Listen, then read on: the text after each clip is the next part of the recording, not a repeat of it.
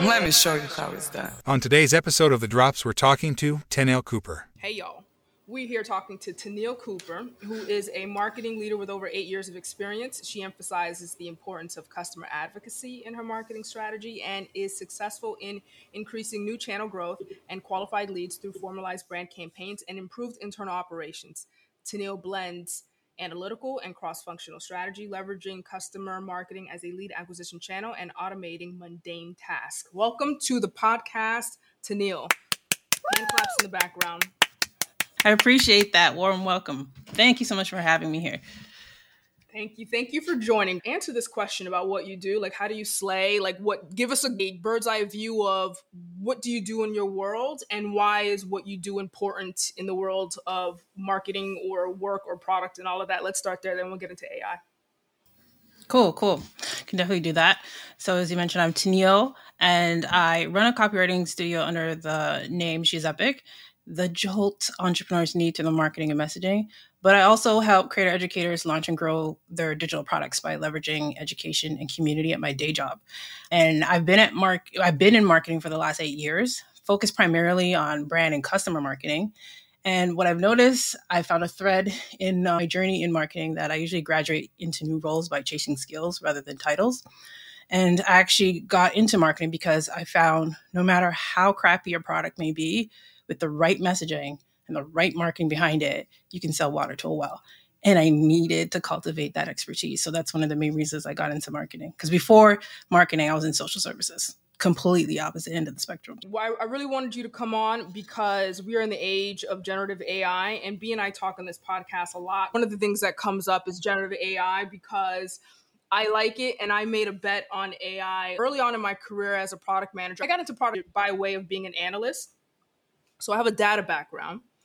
And I remember at that time thinking like where was my career going to go and I remember thinking that machine learning was the next phase of data science and that I should get I should at least understand this and that the future of that AI was going to play a really large role. We'd already seen it in personalization and ads and things like that. And so years ago, I'd made this bet that I should get very close or as close to AI as I possibly could so that I would understand when it was its time. And then that time happened for the general public 2021 though ai has been around for quite some time since the 50s and machine learning has been around for some time this new thing of generative ai is now touching people in a way that ai even though we use it on our phones and we're interacting with it all of the time has not touched people in this way. We're talking about how it's possibly disruptive or could potentially take people's jobs away. And so I wanted to talk to someone who comes from the space of where a lot of this angst is being aimed at, right? Or at least some of it, and get that perspective and kind of just uh, shoot the shit here from product people to marketing people, kind of bridge this gap of our worlds and stuff like that, and get some perspective on what is AI or generative AI to you as a marketer? Do you still believe that? That you can sell water to a whale with the right words? Yes. I see so many shitty products on the market sometimes, and I'm like, how is this making money? How are people being bamboozled by this? And it's not until they start using the product and then they'll, you know, the backlash of it will come through like what people say online on social media. But like the initial stage, you can if you right. do have the right messaging and the right audience who's going to eat up that messaging there's a certain sense of romance in marketing that in the beginning in this romance period those who are looking to be swayed can be swayed by romantic marketing messages 100% so let's talk about ai what's your interaction or experience with ai so far thus far in your career in marketing? Or have you even interacted it or used it in your social work as well? I definitely do. In my last role, I was working at a landing page builder as a service company and they had AI augmented into their landing pages. So it would write the copy and build out the landing page for them. So I was working with that. I've now switched roles helping create educators launch their courses or digital products online. And this company hasn't necessarily tapped into AI as much as I feel like they should. And it's something that I've tapped them on the shoulder about. But when I do talk to the creator educators in the accelerator program that I manage, um, I do talk a lot about how I use AI to not start from a blank page because, as I mentioned, I am a copywriter. And so, a lot of times, starting from a blank page can be daunting. Uh, you have to pull from your reservoir, and sometimes you're tired. Sometimes you have other things on your brain, or whatever the case may be. So I, I find using AI to start from some kind of notes. And I don't use it as my final, I use it as like a starting page because I still feel like the accuracy, even the writing, is not that well done. It's poor. Uh, they're making significant improvements very quickly, I may add, uh, but it still has a way to go. Do you use any of the tools today? Is ChatGPT something you're using today as a marketer? Definitely. That it was like Jasper AI, some other startups that were trying to, you know, really tap into AI. Yeah, yeah, yeah. But not until yeah. Chat GPT came on the market did I was like, whoa, this blows all the other things out of the water. Could you highlight for our, our listeners a little bit of like what Jasper AI was and, and specifically maybe one or two, like, you know, it's just, it's so, you know, different using Chat GPT, just so they can understand the difference that in the level up mm-hmm. that Chat GPT is over other services. I think the main difference is Jasper AI is a container. Uh, that's why I like to call it. You know exactly how you can use it. Most of the prompts are already set up for you. So it's very easy for folks who don't really know how to use AI tools. But with OpenAI, you can create your own prompts. You can battle with it. You can poke at it and tell it, well, no, you didn't get this right. I need to dig deeper. Uh, if you know what you're doing. And a lot of folks may not know what's the right prompt to use in this tool. And so they may get frustrated, frustrated with it because there isn't necessarily any regulations, guidelines. There's no guardrails right now. Eventually, there will be. Uh, and I find as a creative, that is helpful for me so that I can play around with it more. I can tinker with it. I like to do those things. But for someone who doesn't have the time or the capacity, they'll be more inclined to, you know, have Jasper AI because it does all the heavy lifting for you. Yeah, one of the things I would say about Jasper AI and all of those startups is they are all um, sitting on top of GPT. They are GPT in a container. I like the way you said that, or, or Chat GPT in a container. That meaning, uh, what was made public to us, Chat GPT, was only made public to us in late 2022 but the API for GPT-3 was available to developers since 2020. And so Jasper is just one of those. I like to say it's like Canva to Photoshop. It's an easier entry point into creating something that doesn't need you to be an expert in design. Whereas if you know what you're doing, you would prefer to go to Photoshop because you can manipulate it in ways like that. And that's what Chat GPT is. It does require a certain level of what we're calling prompt engineering. That is a skill now that, that people are learning how to become in order to manipulate Chat GPT into doing what it is that you want it to do. And for developers, they just make a one single use type of tool like Jasper for marketers that say, this contains all of the use cases that you would use and it's built directly or specifically for you but um, uh, for those that are pretty savvy a lot of them are bypassing the container type solutions and going straight to chat gpt for its versatility. Okay. Here's another question. Is chat gpt going to allow somebody make a thousand dollars a day like i'm seeing on youtube is this the new wave? Is this the new uh, face? What was it? Amazon direct drop shipping was was the wave. Crypto was a wave. Is this the new wave? Where people could be making a thousand dollars a day? It yeah, it is the new wave. Can we put a number on it? I'm not too sure yet because it really is based on what that person is bringing to the tool. It's it, for me, it's less about the tool and more about the expertise that they're bringing to it. How are they leveraging it? They know how to leverage this tool. Yes, they can make that and more. If they don't know how to leverage it, then they're just going to think it's just another new gadget on the market. And you know, it's just going to die out when it's not. It's not going to die out at all. B, what do you think about that? This kind of idea that there are people who are using this as a get rich quick scheme. And this is their hustle. This is what they're peddling. Yeah. So what's so funny to me is that every single day I log into LinkedIn now, there's usually a message from someone saying, "Here's 25 ways that you can like quickly create, you know, blah blah blah blah blah using, you know, ChatGPT." People, you still have to have an all around strategy, right? Just because you can make 25 YouTube videos doesn't mean that, you know, a million people are going to look at those YouTube videos. Because honestly, if your voice ain't right, if your attitude ain't right, you know, you still got to deliver, right? And I think that's the thing that I think is so interesting about all of this. Because I do agree with Neil, just generally, like this, this, even myself, like I get writer's block like crazy, like crazy, crazy, crazy. And ChatGPT has been a game changer for me, being able to like go in there, throw some ideas in there, and I'm like, oh wait, I knew that. Let me go ahead and write this down. Let me get this going. But I still have to execute every single time. And so I don't know that I think that it's a in and of itself it's a million dollar idea. I still think that you have to have someone behind it who's really going to be able to take the ball and actually score the touchdown at the end to ensure it really connects and and they have to figure out how to target their audience and all this other stuff. And so it's going to be interesting. But do I do, do I think that it's going to be a game changer where like people who maybe were running aside each other and you know one person wasn't really better than the other one but that one other person starts to learn how to really use this tool and these tools and takes it and takes the next steps to really become great. I think that that person is going to kick the other person behind. Yeah i totally do. I agree. I think I think one way to look at ChatGPT is maybe the next millionaire will say they use ChatGPT, but ChatGPT is not going to make anybody a millionaire. It's it's interesting. One I see the same things you see B, and one of the most crazy things that makes me cringe. If I were what's the guy from Family Guy? Is that Peter? Like you know what really grinds my gears? This, the one where a Chat GPT is an is an idea generator.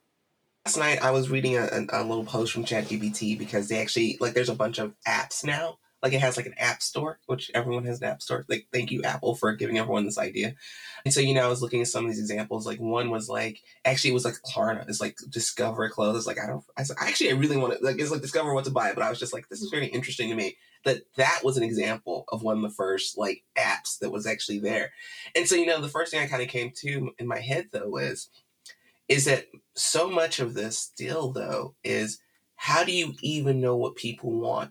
And so when I think about ChatGPT, I think about it as like it still doesn't solve for that key problem because you can write out a list. You can say, "Hey, ChatGPT, tell me what the next big thing is going to be," and it may be hundred percent right. But if the, the, the next big thing when digital cameras were out, like Kodak made the first digital camera, right? Kodak was like, "Hey, I think digital cameras are a great idea. And it did not work out very well. And now digital cameras are pervasive. Like you literally have it in your phone. And so I think the thing that I, I think that I really want to like point out here is it can't tell you the why. Like why should the thing that you are interested in exist? And until you solve for that problem, you're always going to have problems with making this like monetizing and whatever ChatGPT provides to you there's a gulf between an idea and execution. The one thing that grinds my gears is is people saying, or or just the YouTube hustle community. Here's how to quickly make 30 videos in 24 hours without even considering why would someone want to watch any one of those videos that you create. In product strategy, the easier something becomes, the lower the barriers, the higher the bar. This is like a public highway. Everyone has access to this at this point. And so the idea that you're going to use it just unfettered and now have an edge is where this fool's gold lies, right? Everyone has access to the same public highway. It's how you use it that's going to be the difference. Let's go on this topic of whose job is it going to steal? Whose job is going away? This is why I want to talk to a marketer because you, it, between you and the artist community, you are at on the chopping block apparently to not having a job tomorrow because of chat gpt and tell me how threatened you are about this possibility. I don't feel threatened at all. Uh, and i think the main reason why i don't feel threatened is because i'm actually playing around with the tool. And i feel like people who are caught up in that oh you know i may be in jeopardy they're probably not playing around with the tool they're probably not seeing what is available, what it can actually do before they make that decision that, you know, it's going to replace me. I don't think any bot can replace a human. So that's one thing. Um, AI lacks imagination, it lacks creativity. We are the creators of Chat GPT. It has to model something, right? And so if we are the creators, then we can create something even bigger, bigger than that. And I feel like the fear is people are basically taking out their brains and allowing Chat GPT to do all the thinking for them. And one of the reasons why we are the dominant species is because we have reasoning. We we think over other mammals on this earth. And if we allow a bot to start doing all the thinking for us, then yeah, it will take your job and I feel sorry for you. But if you know how to leverage it and you use it like what it's made to do, a tool, then you'll be able to profit off it as well. Because if we're if we're looking at history this is nothing new. Like computers at one time there was they said it would never be in every household. It's in every household. At one time when the internet came out they said it was a fad like this is going to disappear in the next couple of months and no one's going to use the internet. What's the internet? Like who goes on a computer to go and talk to a computer? Basically that's their that was their chat gpt back then. And they thought it was a fad as well. Obviously it's not. It's it's on every computer. It's on every phone. Everybody uses it. And i feel like it's going to be the same thing with chat gpt or gpt as a whole this open ai eventually everybody's going to have the opportunity to use it how they want to use it. But right now it's just open. There is no specific container to it. And as we get more use cases of how different people are using it on their day to day in their profession, how they're leveraging it, we'll, we'll get more ideas. People will start using it the same way as well. And people will model what they see has been successful or hasn't been successful. So if you're if you're paying attention, if you're playing around with it, you're not going to feel like you're in jeopardy, especially if you're always working on your skills, your, your soft skills, not only your hard skills, but your soft skills. People still need to talk to people. And there's still going to be a lot of people who have no idea how to use this tool. No idea. We're we're in this tech space, so it's the big talk of the town. But if you talk to someone else who's outside of tech, like what the hell is that? I don't know what that is. like they have no clue to, to, that point though Tennile, are they at the most risk because they don't know what it is i mean it is a powerful tool and i don't want to be mm-hmm. glib about it and say this is just a toy it is a very powerful tool there is absolutely 100%. bad that can happen mm-hmm. can you think of and this is a question for you b as well who is at most risk right now meaning even if you say in the long term, and this is argument has been made a lot, especially about the internet, that the internet was going to take away jobs.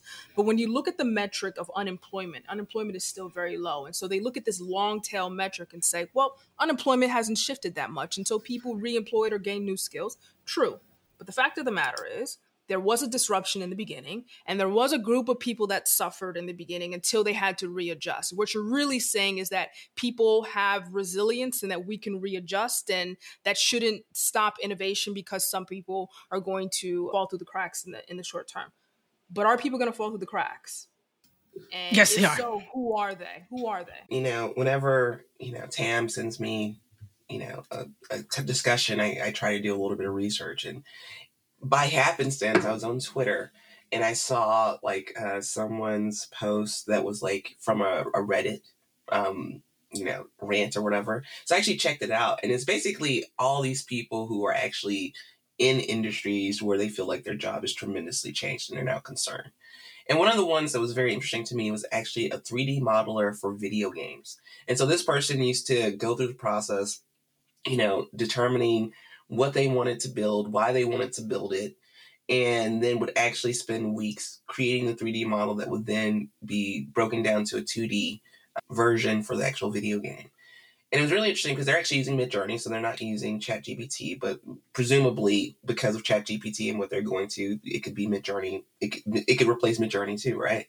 And the guy was basically saying, well, you know, my manager doesn't care as much as I do about this work. And so all they want me to do is is to create these prompts and then put into Midjourney, spit this out, and then convert it into something we can use in video games. There's two of us. I think that one of us get fired because, you know, the other person, even though he's not as talented as I am, and in fact, before this, I was always rated higher than him, he's much quicker at putting in the prompts.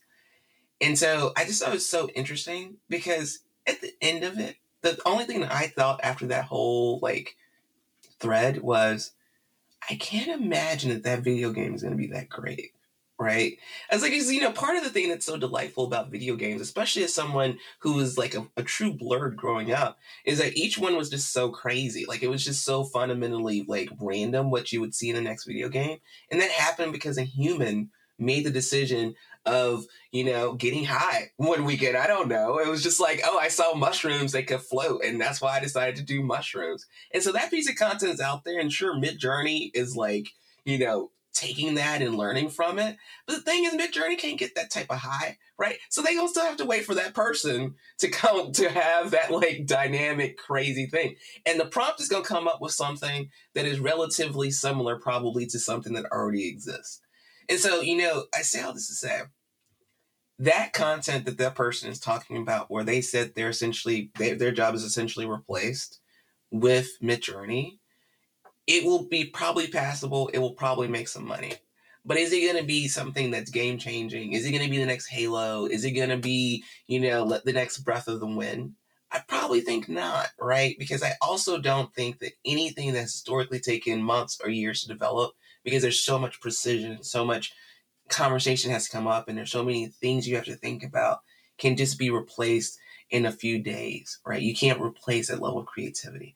So, all this to say, will some people lose jobs? Absolutely, right? right? Because that's how it always works. You know, in 2008, when economic downturn happened and lots of people got laid off, and then companies figured out that they actually could have people work way more and pay them way less and still have them to operate effectively, essentially, then of course they didn't hire people back. There, you know, there was so many less really great paying jobs after 2008, and then it took until you know technology took off for great salary to go up again. And right now we're doing the same exact thing again, right? You know, all these people are getting laid off and they're going to try to use all of this technology as effectively as possible so they don't have to hire people back. But that's not to say that these people have been replaced. Instead, what I'm saying is that there's going to be companies that are going to make economic choices that are going to lead to somewhat more mediocre products because it's not, you know, people who are very thoughtful and delightful who are thinking about the end user aren't going to be there and it's going to be interesting. And so, again, going back to the point that we've said over and over and over again, that means that a very small percentage of folks are going to be able to really effectively create amazing things. And then the rest of them will just be doing copycats of what these systems have learned from dozens and dozens of years of previous information versus moving 100%. Forward. I agree with you 100%. In every race, it's always like that. There are a couple of winners in the front, and then there's a glut in the middle and then some stragglers in behind. And that's exactly what you're going to see here. Definitely agree with B as well. Um, just as much as these AI tools replace jobs, there are going to be new jobs created in order to be able to use those tools. Like there's a whole new role generated of like prompt generator for these AI tools as well. So as much as we lose, we gain and we need to keep that in mind. That just says to us as humans that you know, get your skill level up. You know, don't get replaced. Don't get get complacent. Um, understand that the world is always going to evolve, and you sure. you either evolve with it or you get left behind. Right? There's always going to be the early adopters who understand that you know this is a powerhouse tool and i'm going to leverage it and they're going to hit that boom era they're going to make all that money off of it just like with the internet just like with the computers just like all those things previously. History always repeats itself. And then there's going to be the latecomers who don't get to benefit as much, um, but that they understand how to use the tool a little bit better. So we just got to decide where do we want to be on that spectrum the early adopter or the latecomer. Well, I'm going to play a little bit of hypothetical in a second, but I also think that in the short term, uh, to piggyback with something B said, is that what I believe is going to happen. You're talking about that example of this prompt engineer with this Midjourney is you're going to see that the expected level of output is going to increase because the hypothesis from leaders is going to be well now that you have this tool you should be able to do this much. And so to that point there's going to be a lot of mediocre products coming out because there's going to be this delusion into thinking we can create at x speed now. To some extent you're right but there there is some value to good ideas being um, incubated versus just any idea. So you're probably having a lot of mediocre stuff come out on the market and a lot of expectations for workers to output even more. And it's going to be an interesting play into employee and company dynamics, I think, um, given what the economy is doing as well. I do want to play a hypothetical because I do believe before I got into tech, I was in the music business, and the music business has been decimated by technology. Let's just say that the time that I made that pivot, not uh, you know, was hindsight looking back. It was an intuition at the point at that time. I didn't have the language for it, but um, I was on my way to law school, entertainment law, and I was fortunately for me in an MBA program, and I was understanding a lot of disruptive tech. And at that time, iTunes was out disrupting the music business. iTunes single handedly changed the way the music business operates the, because of the 360 deal, the way they broke up the album and made it legal to purchase a single instead of an entire album. Give you some context. If you were a songwriter that had a deep album cut on a Whitney Houston album in the 90s that never made the radio, you were still a millionaire. Right? Because of the way the music business ran is you as a fan bought an entire album. And so even though you as a songwriter never had a song on the radio, you were still a millionaire. Whereas today, you could have the number one streaming song on Spotify in the billions of views and hardly see anything. So technology has absolutely changed the music business. Now we're getting into generative AI. And we have the ability to take someone who has no music theory, cannot play a single instrument, hum a little medley into the computer, and it will play whatever instrument you tell it to play. And so the idea of having session musicians and people who go to school, this idea of you you could be Juilliard trained and playing the cello, but all I got to do is come up with a medley. I don't even need to do that. There's an AI generator that's going to give me progressions, the most popular progressions. I can do all of that and single handedly create an album if I wanted to. Yeah, to your point, just yesterday I saw a TikTok of this guy who wrote some lyrics for a rap song and he used Kanye West's voice to create the song. And it sounded exactly like Kanye West. I mean, this is insane. And then people in the chat are like, well, I can create an album easily. and steal someone's voice. I'm like, right. oh no, this is going in the wrong direction. Yeah. You know, it's so interesting because okay, so there's there's there's a couple things there. One, using someone else's voice is crazy. But I mean, I think I sent this to you, Tam, because I was like, I was reading a Twitter or whatever. I was again Twitter. I'd just be on Twitter, just be like, what is on there? And it was like some. It was like actually a, a major Hollywood starlet. They put her in a porn right? They literally put her face in a porn, made her sound like this and everything. And the first thing I thought is not, oh, this is completely disgusting. Well, no, I, I thought that, of course, obviously. But the first thing I really thought was people are going to have to start branding. like They're going to have to trademark and copyright their image. And it's going to become illegal for you to, like, literally, news. This is actually probably going to hurt media companies more than anything else because you're not even going to be able to post someone's picture without determining whether you actually have legal right to post their picture. And in fact, I think it's going to ultimately hurt some of these AI training programs because then you're like, okay, well, we can't use any of these images that we've been using of XYZ person because they've now copyrighted their image. And so the thing is, bad actors are probably going to make AI slow down its process and evolution because people are going to come in and say, you can't use my voice. You can't use my, you know, my art. You can't use who I am because that's what it really is. You can't use who I am, you know, to, to profit off of me without actually ensuring I'm compensated. And so it's actually going to be very fascinating to me as these legal cases come because I'm going to be truthful. As soon as I saw Homegirl's picture, I said, I hope she sued the heck out of these people. Like, I hope she destroys this company because it's just unethical. Right. And, and I think that's what's interesting also about Apple because, you know, Apple made a big to do about like they, slow, they decided to slow down their AI process because they were concerned about, you know, the execution and the ethical implications. And the thing is, it's like, that's the difference between people who are some of the best creators in the world and other people. They they are they're playing with you know the house money, and so they know like we can actually take our time and make sure that we do it right, so we don't have any backlash against our product. You know, versus you know uh, for every person who loves ChatGPT, I've seen at least one or two other articles where it says, "Hey, by the way." I am super, super, super, super disturbed right? That, you know, when I went to, you know, Bing, which by the way, I downloaded Bing too, and I was so surprised how that is. But there's like, I went to Bing and it said something scary and I didn't like it and I'm never going to use this again, right? And so, you know, there is something to say about, you know, what does it look like to create a product that people are comfortable with? Right? Because I think that's something that's interesting. I also got uh, access this morning to Bard, so I will also be able to tell you later this week, Tam, whether I think Bard is sketchy. But the whole point okay. again is just this: simply, this isn't this isn't uh, a free for all, and I think that people think it is. They think they think it's just going to be like upward, like upward trajectory. Everyone's going to mm-hmm. adopt it. But again, for every great use case you see, there's another use case where you're just like, that's going to cause a problem. I appreciate the companies like Google, and I put Google, you know, this is the innovator's dilemma that they're going through right now. Should Google release Bard and compete with OpenAI and Microsoft to, to maintain their stake? But it was wise of them and Apple as well to take a pause and say, this is very powerful technology. And what are the real applicable use cases that are necessary for this technology to exist? Versus should we hold on to it? Like, what is the value of a deep fake? Deep fakes are originally probably generated for some Hollywood type of effect.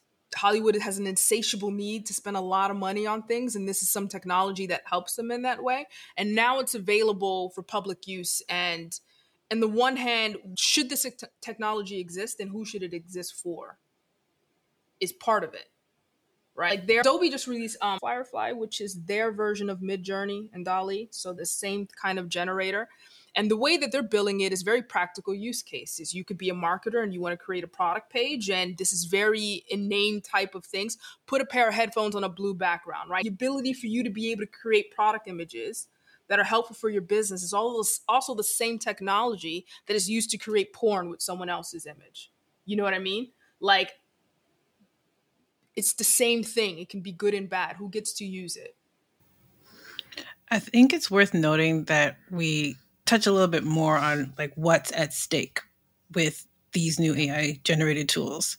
Um, B made a lot of great points, and um, what you said earlier, Tam, we were talking about the music industry, it made me instantly think about Napster when that was like the first music piracy platform where people were just stealing the music and it was getting out of hand and there was lawsuits after lawsuits after lawsuits and then it slowed down and it evolved it, it evolved into streaming services. So now that's why there's spotify that's why there's apple music there's, that's why there's all these other streaming services out here. Right. and i believe the same thing will happen with gpt and all the other things that are coming out that it's going to slow down from all the lawsuits and that is generally how like laws and regulations are put into place when they start seeing wait a minute i didn't know this was a use case.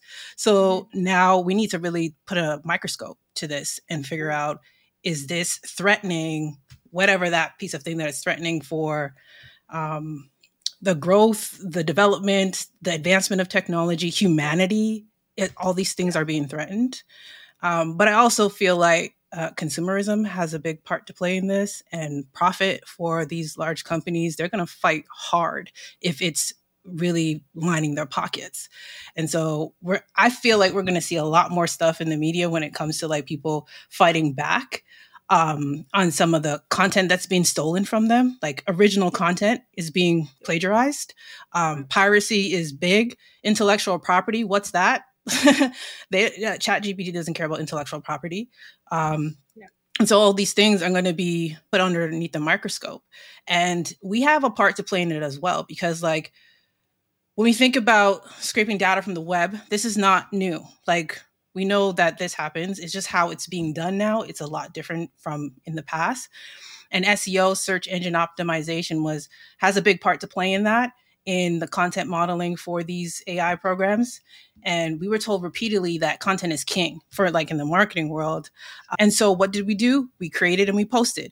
We cre- we started a blog. Uh, there, I'm sure there's a lot of people who had a MySpace account, a WordPress account, and they were blogging their vlogging their life out online. And then you know we'd start newsletters and now even more relevant social media we're constantly putting our life up there and you know how we speak and all that ai is taking all of that and creating content for other people. So now we are also part of the problem. Like we help them have this content on the web. So now what? Now now where are we left? You know, we help train these AIs. That sucks. That's a sucky feeling to be a part of that. We created that. You know what's so interesting? So in Chicago, um, in like 2014 or 2015, the gun laws changed, and so you could actually do concealed carry in, in Chicago. And then over a course of a week, virtually every building would put up these little signs that said "No gun," right? And the whole idea was is that that made it le- it made it illegal for you to walk into that space with a gun, regardless of whether you actually care. But it made it illegal, which meant that they could actually penalize you. And you know, I feel like, you know, just similarly where on every website we say copyright, you know, XYZ person, I feel like all of a sudden there's going to be a law that says if you put copyright and do not take my content, those people have to take that out of their like learning. I don't know. But I think stuff like that's going to happen. So what's going to happen is is that people are either going to shut down some of their content and say I don't want it out there right? I just don't want to be out there. I'm not going to it on certain types of platforms. I mean, think about like GitHub and all these other places that are completely free and they're open source. All of a sudden, why wouldn't people take everything off of that? Like especially if you find out that your particular, you know, open source code is one of the, the most strategic points that one of these AI systems have used, take it off, put it behind a paywall and say, pay me for this. And so I think what will be very interesting is, is on one hand, you know, everyone is worried about how this is going to take people's jobs. I think there's actually a likelihood that it's actually going to create really great economic models for people who are truly creative, right? Because it's like, well, you need my stuff here, right? You need me to actually make your thing work. So go ahead and run me my million dollars. Go ahead and run me mm-hmm. my millions of dollars, right? And I think that's the other thing about it. And I think this is actually one of the things that I've, I've actually always struggled with. One of the one when I first started doing consulting, I actually didn't do it for lots of tech people. What happened is, is I was a business type person, and I had all these like creative friends and people who just didn't have the skill set that I had to monetize their idea. And so they would come to me and say, "Hey, B, can you help me monetize?" And I think it's going to be funny because I feel like someone's going to go on ChatGPT and say, My art was stolen. How can I make sure that I make money off of this? And they're going to be like, Oh, wait, that's all I have to do? Okay, let me go ahead and do that. And so I think we actually might make better business people out of creatives because of this process. Because I feel like it's the first time that universally almost all these creatives actually agree right? And by the way, when I say creative, I'm not just talking about artists or copywriter or actors or singers. I literally do also mean engineers, mm-hmm. right? Because that is a creation that you have here. Right. And so, like you know, people people used to be so cool with like doing it because you knew you were building up to something. But as soon as you add in, but you're gonna make millions or billions of dollars off of my idea, and I don't get a cent. You're creating a completely, you know, combative system that I think that none of these AI companies are actually ready for. So I, I have one counterpoint to that, but I agree on the broader arcs of it. Like one thing you said Tennile is that probably this discourse, this public discourse, and the lawsuits are going to tamper the impact that that AI could have. I think some bad will happen before some good, but I also believe you be when you're saying that um, there's an opportunity to kind of band together in terms of you know don't train your models on our work that's almost an impossibility, right? Because you could say the same thing about TikTok and all these social media platforms. Don't use my data. Well, do you want to share your information with the world? That's kind of the trade off that people are making by going on social media, that that platform will use your data. There is that case that still gets to be made where Adobe is saying in its terms of use, hey, you can use Photoshop, but we also get to train our, our, our data uh, on it that's a very hard thing to extract yourself from. It's almost a leverage game. But I do think that there is an opportunity in this discourse for artists to say, fine, you can train your model on it, but you cannot invoke my my work in in someone's work. Meaning the way that people are using prompts and saying in the style of Picasso, maybe not Picasso, but a recent artist, do you know create this picture in the style of. If there was a way for artists to say, I want my name blacklisted do not allow my name to be used to invoke some kind of drawing. I think that that's probably the best that the artistic community can hope for. Because one thing I would argue to them is that, you know, this is copying at scale everybody who goes and gets a fine arts degree is a copycat of some technique that they learned from some artist who invented it, who learned it from somewhere else. We're all copying each other in some way. And, and what AI has just allowed anybody to do is to copy at scale and took away what talent was. That even though, yes, I could look at your work and and copy it you know line by line it was my talent that that was the difference between whether it was a good copycat or not right? and ai is just a little too perfect to, for you to judge what its talent in that way. The other end uh, to, to b's point about the sign up on the wall like don't bring your guns in here there was an explosion of ai generated books being submitted to kindle. Did you guys ever hear about this? That a bunch of people were writing books overnight and submitting this AI generated work to to Kindle on a platform and that and even Substack or something like that and they started rejecting these types of works. And so maybe that's a way of to your point about this sign on the door that you can't bring your gun in here is a way that we're going to tamper the proliferation of AI work.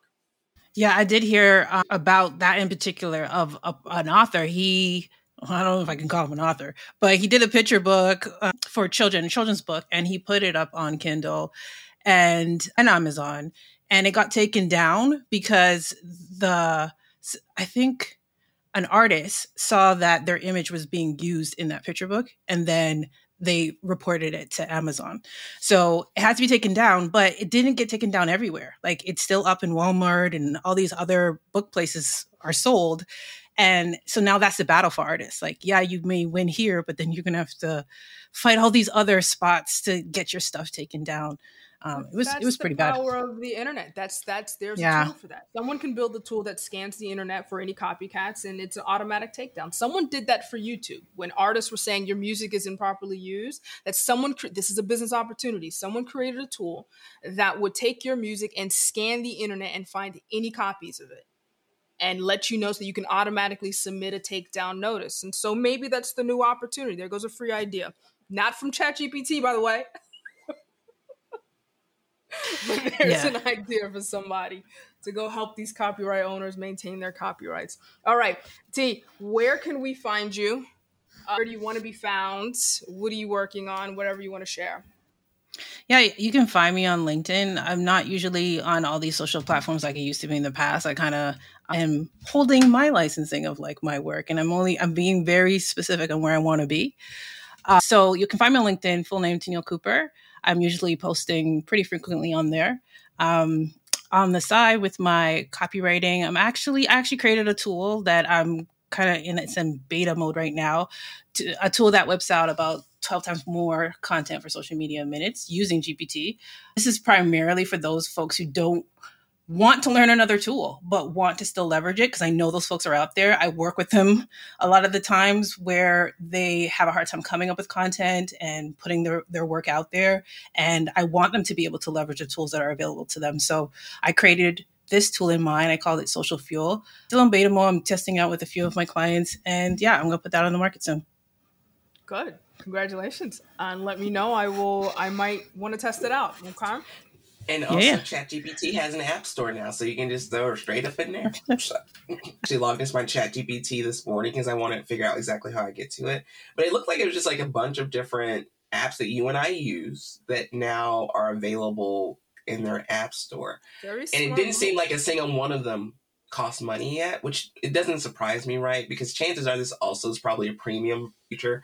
And so again, I, I pay for ChatGPT because I wanted to see. And actually, my household, we've decided that we're just going to have like a business account because we just want to see how we're going to use it. But, you know, it's just one of those things that I was trying to figure out how they're going to monetize. And I think this might be one. So they're going to add in these additional features for premium users. So. I'm absolutely looking at all of these moves that they're making um, from a product strategist perspective. I it's it's an interesting race that's going on. Uh, I can't wait to see what they do and how people leverage it in creative ways to make products. You know what I'm saying? Let me leave with this. The brilliance of Steve Jobs and the iPhone was the App Store. Is that is what I call innovation, that it made millionaires out of it. It made things possible that wasn't possible before. What was an app developer to you 20 years ago? You know what I'm saying? That this was a platform that allowed anybody to create an idea, bring it out to the market via this app phone, and become billionaires in some instances. Whoever created TikTok, Twitter is a completely mobile solution, right? There's no physical aspect to a lot of these companies. And I feel like ChatGPT is the next thing, not ChatGPT, I'm sorry, GPT and this type of technology, generative AI, is the next, to B's point, App Store. It's your conduit to the next big idea. So, oh, this is exciting times, guys. What a time to be alive, as they say on the internet. What a time. Thank you so much for listening to the Drops Podcast. We love having you. We love your feedback. Please do connect with us across social media. We are the Drops Podcast on Facebook, Twitter, and TikTok. And we also have a great email, the Drops Podcast at gmail.com.